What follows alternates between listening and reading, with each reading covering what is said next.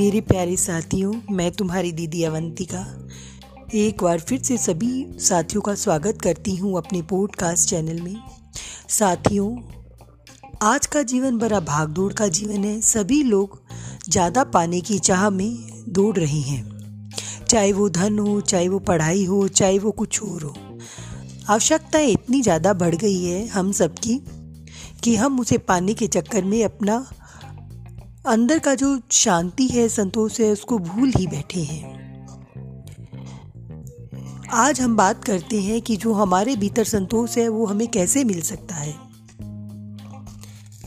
भाई लोगों, एक तरीका यह है कि हमें जो कुछ चाहिए और जिस चीज़ की भी हमें इच्छा है, उसे हम प्राप्त कर लें। समस्त धन, घर, गाड़ियाँ सच्चा साथी और अच्छा शरीर इस तरह की सोच का नुकसान बताया जा चुका है कि यदि हमारी इच्छाएँ और कामनाएँ असीमित हो जाएगी तो देर सवेर कुछ ऐसा होगा जिसे हम चाहते हैं लेकिन वह हमें नहीं मिल सकता। दूसरा और अधिक विश्वसनीय तरीका यह है कि हम जो कुछ चाहते हैं, उसे पाने की इच्छा न करें, बल्कि जो कुछ हमारे पास है उसका आनंद लें। मैं टीवी पर क्रिस्टोफर रीव का एक इंटरव्यू देख रहा था। वह एक फ़िल्म अभिनेता था जो घोड़े के से गिर गया था और उसकी रीढ़ की हड्डी पे चोट लगी थी, जिसके कारण गर्दन से नीचे का पूरा शरीर बेकार हो गया था।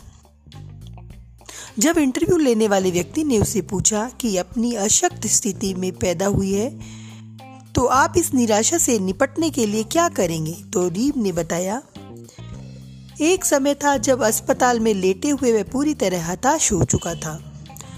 हालाँकि उससे कहा कि हताश का वह समय जल्दी है, ही निकल जाएगा और अब वह खुद को भाग्यशाली मानना, मानता था। उसने अपनी प्रिय पत्नी और बच्चों की शुभकामनाओं के बारे में बताया और साथ ही वह इस बात के लिए भी आभारी था कि आधुनिक चिकित्सा ने तेज़ी से प्रगति की है। उसका अनुमान था कि अगले एक दशक में रीढ़ की हड्डी की चोट का उपचार उसे मिल जाएगा। और फिर से उसने कहा कि यही यही चोट अगर उसे कुछ वर्षों पहले लगी होती तो शायद वह मर गया होता। रीव ने बताया कि शुरू में वह रह रहकर ईर्ष्या होती थी कि जब वह किसी को अनजाने में यह बोलते सुनता था कि मैं अभी दौड़कर ऊपर जाता हूँ और कुछ लेके आता हूँ।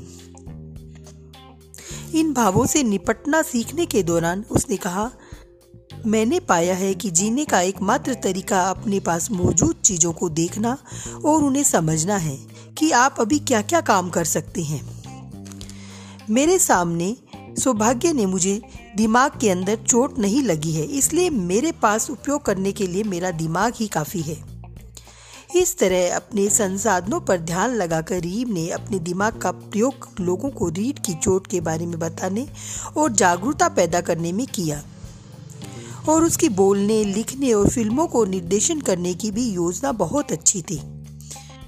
तो प्यारी साथियों, मैं भी आपसे यही कह रही हूँ या मैं अपने आप से भी यही कह रही हूँ कि हमें इस भाग दौड़ में थोड़ा पीछे हटना चाहिए और अपनी शांति से बैठकर जो हमारे पास है, उसी में हमें खुश रहना चाहिए, जिससे हमें अंदरूनी संतोष मिलेगा। तो दोस्तों, आज का एपिसोड कैसा लगा? और फिर से मिलते हैं एक न्यू एपिसोड के साथ, दीदी अवंतिका के साथ।